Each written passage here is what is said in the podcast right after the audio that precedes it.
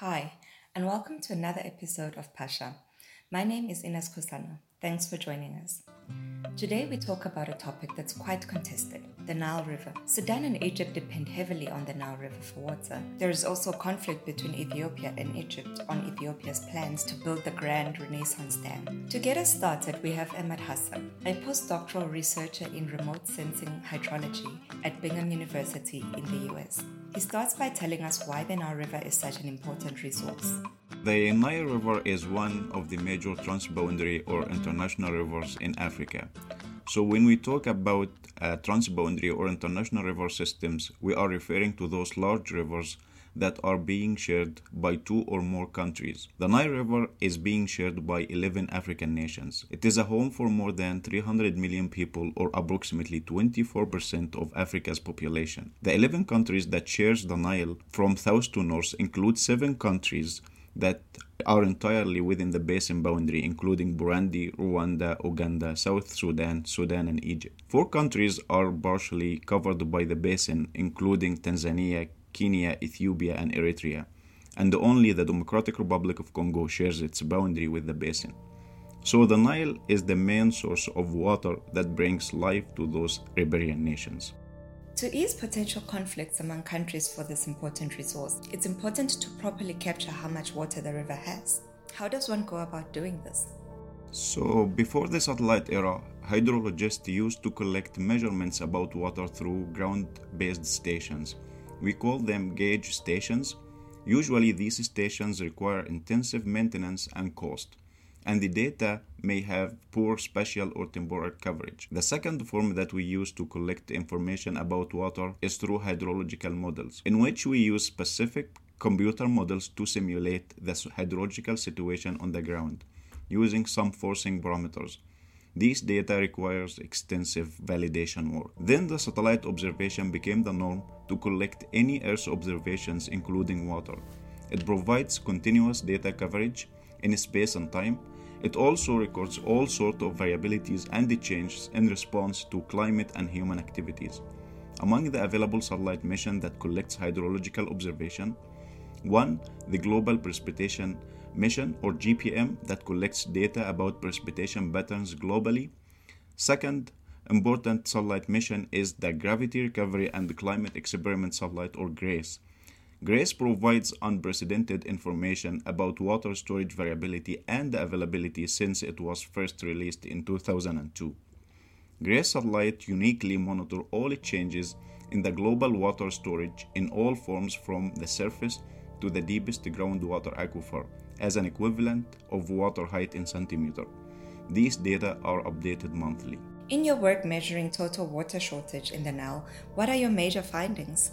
Water stress describes the status when the available water uh, storage did not meet our demands. It has number of forms.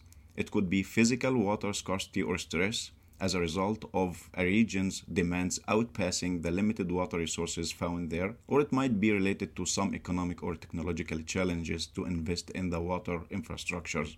There are a number of specific thresholds to measure different water stress levels. Overall, if the available water storage to use per capita in a year is less than 1000 cubic meter, the basin or the region is under water stress status.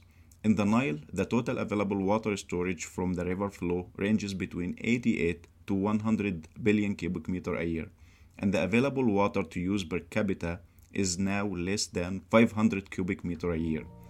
This level describes absolute water scarcity conditions.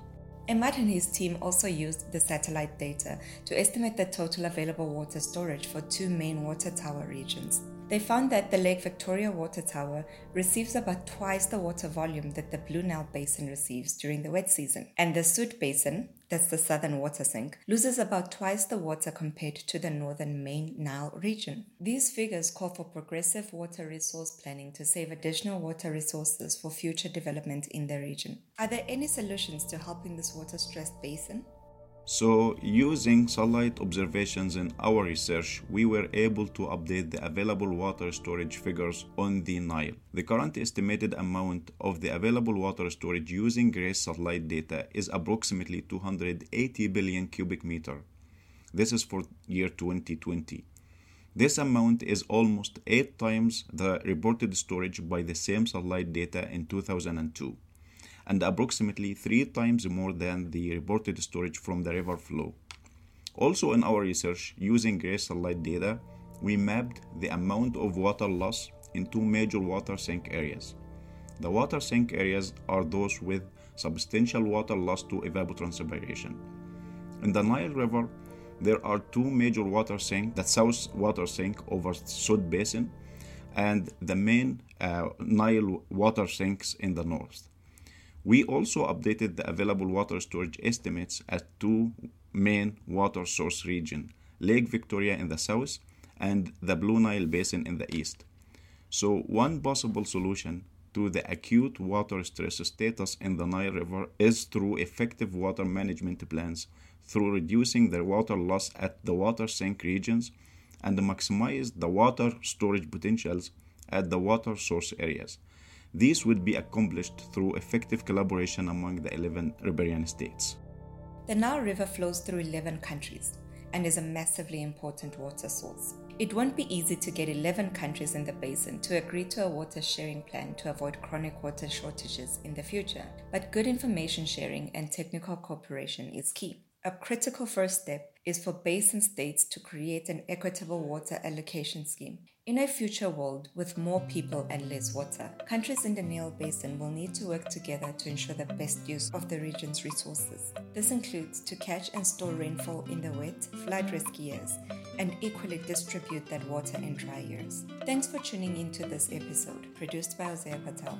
From me, Ina Skosana. Goodbye for now.